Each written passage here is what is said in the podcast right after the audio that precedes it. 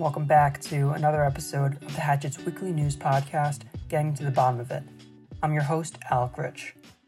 So, throughout the 2020 election cycle, Joe Biden made higher education a central theme in his campaign, which was only boosted by the fact that Dr. Jill Biden, the incoming First Lady, is an educator herself.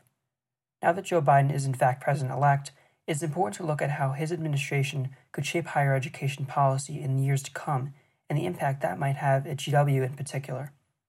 In my conversations with two guests today, I'll address four of the critical areas a Biden administration is likely to tackle in higher education when he takes office in January.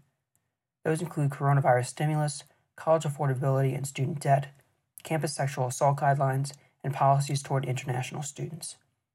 I first spoke with Dr. Lynn Pasquerella about the first two issues I mentioned stimulus and affordability.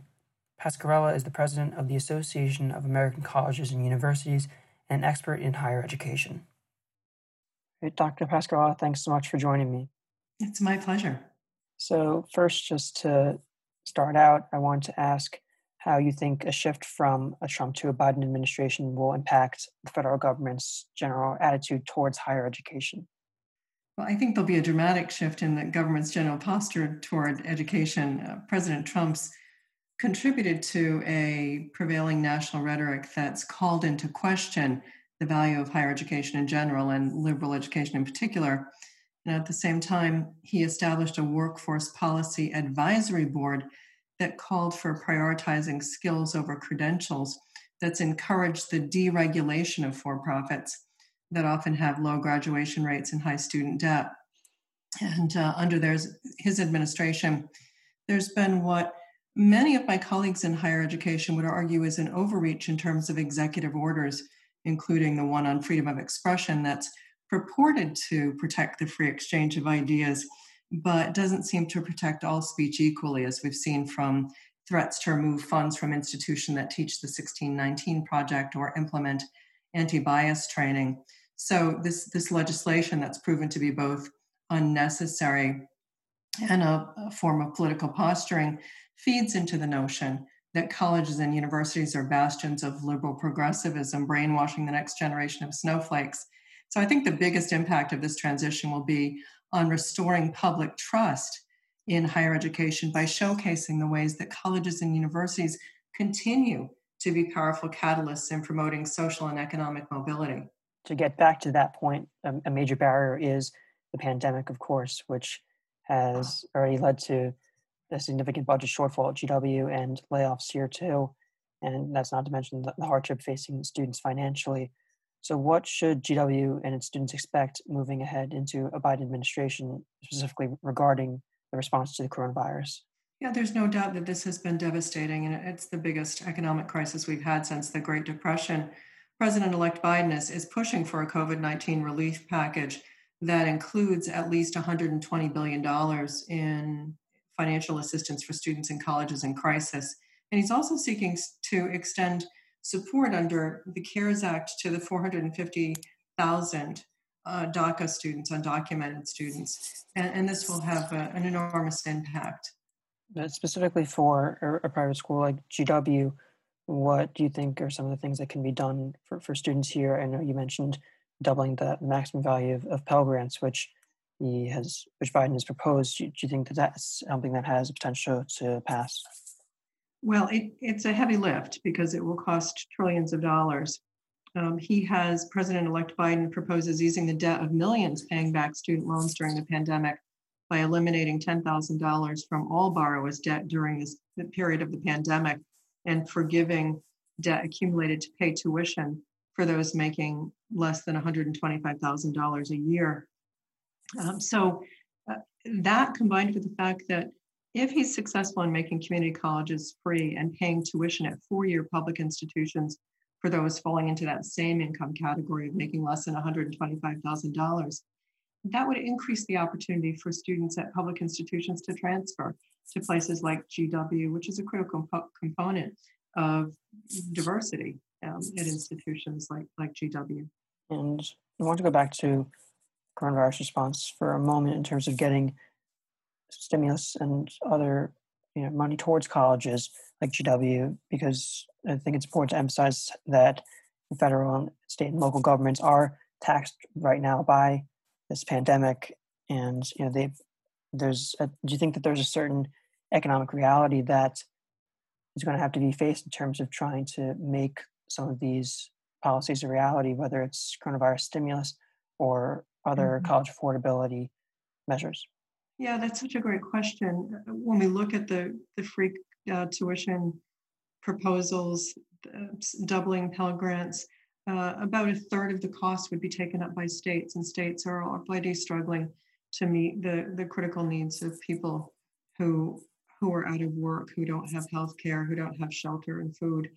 Uh, and so this will be a daunting task for the Biden administration. And uh, you know, I mentioned at the outset the that we haven't had an economic crisis this great since the Great Depression, and maybe it's time to think about uh, returning to those uh, government programs like um, WPA or the, the Writers Project that can help bring in artists, scholars, uh, historians, uh, people across the, the workforce to contribute to the public good, and in that way, uh, help to restore the um, the notion that higher education is a public good rather than a private commodity.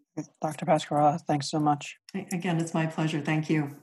I next spoke to Peter Lake about campus sexual assault guidelines and international student policies. Lake is the Charles A. Dana Chair and Director of the Center for Excellence in Higher Education Law and Policy at Stetson University. He also served as the Interim Director of Title IX Compliance at that same university in 2015. Peter, thanks so much for joining me.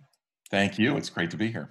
So, I first wanted to pose a question to you that I asked to our earlier guest as well, just to establish kind of a baseline for this conversation, which is how do you think a shift from a Trump to a Biden administration will impact the federal government's overall posture towards higher education?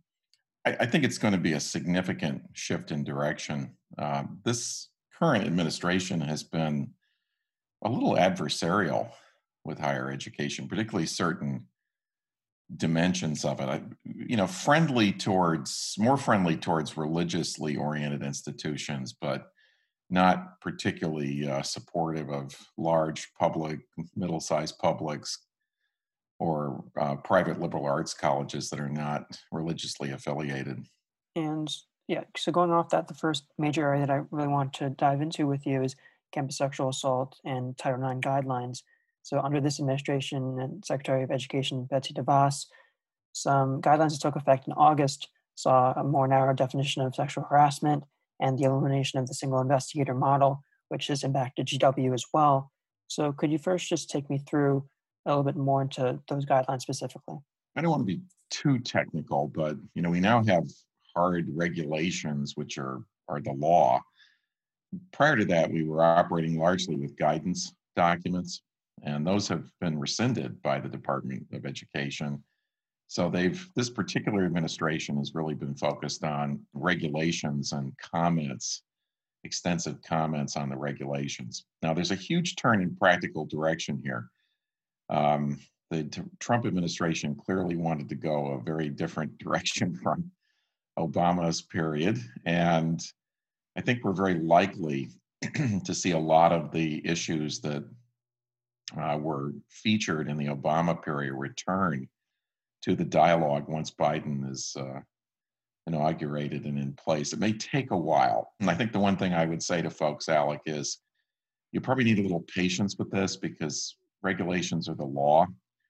And just because there's a change in administration doesn't mean they go away. And I do think there are other priorities that will probably dominate the administration for the first 100 days or so not the least of which is COVID. Uh, but even within higher ed, I suspect that um, other issues like access, loan forgiveness, uh, immigration may may actually take priority over immediate Title IX reform. So I would say for you know for folks on your campuses, we will see something I think pretty quickly, but don't expect dramatic change necessarily to happen overnight. It might take a little while to uh, to move back to uh, you know push back the clock somewhat to a, a prior administration.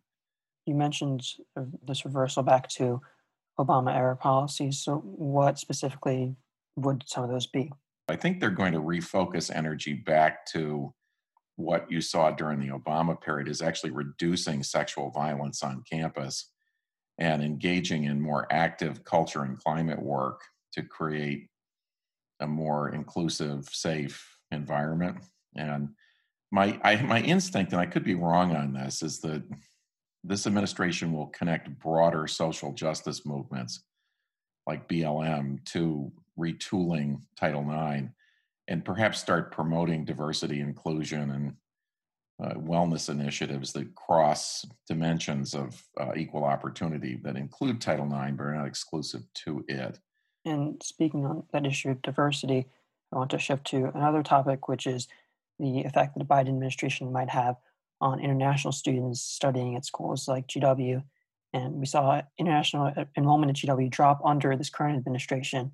And I'm sure most people know about the administration's Muslim ban, which Biden said he, he'll reverse early on, and the decision by Immigration and Customs Enforcement this summer to prevent international students from staying in the country for the fall if they were to take courses online.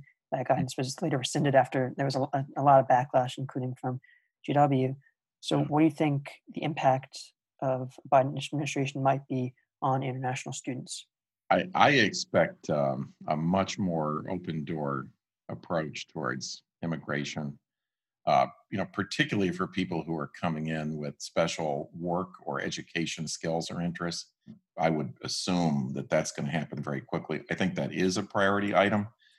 The thing that uh, concerns me is that I don't know how anxious international students are going to be to return to higher ed because we'll still be in the throes of COVID, most likely through the better part of 2021. And I think that a lot of people around the planet have detected that a very large number of Americans are not really in line with a sort of globalism, you know, that's much more populist moment. Um, I do think when international students return, they're going to think more carefully about where they return uh, probably more than ever.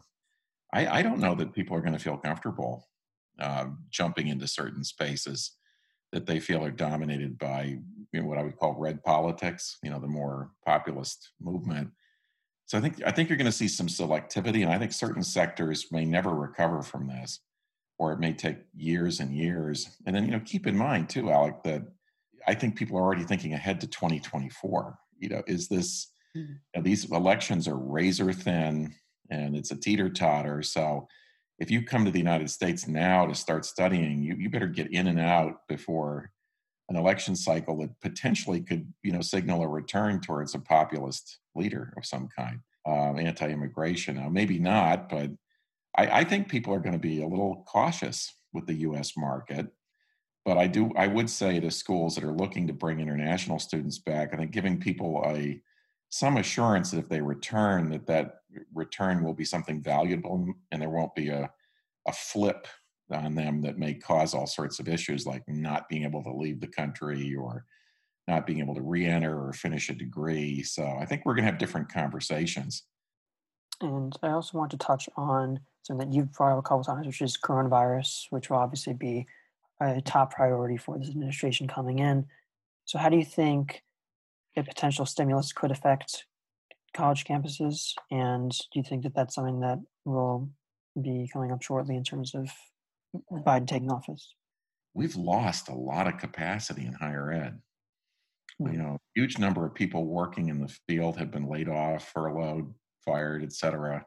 We're seeing program closures, and and I, I kind of hate to say it, but I think the spring of 2021, you're going to see a lot of restructuring including program closure, um, school closures, mergers.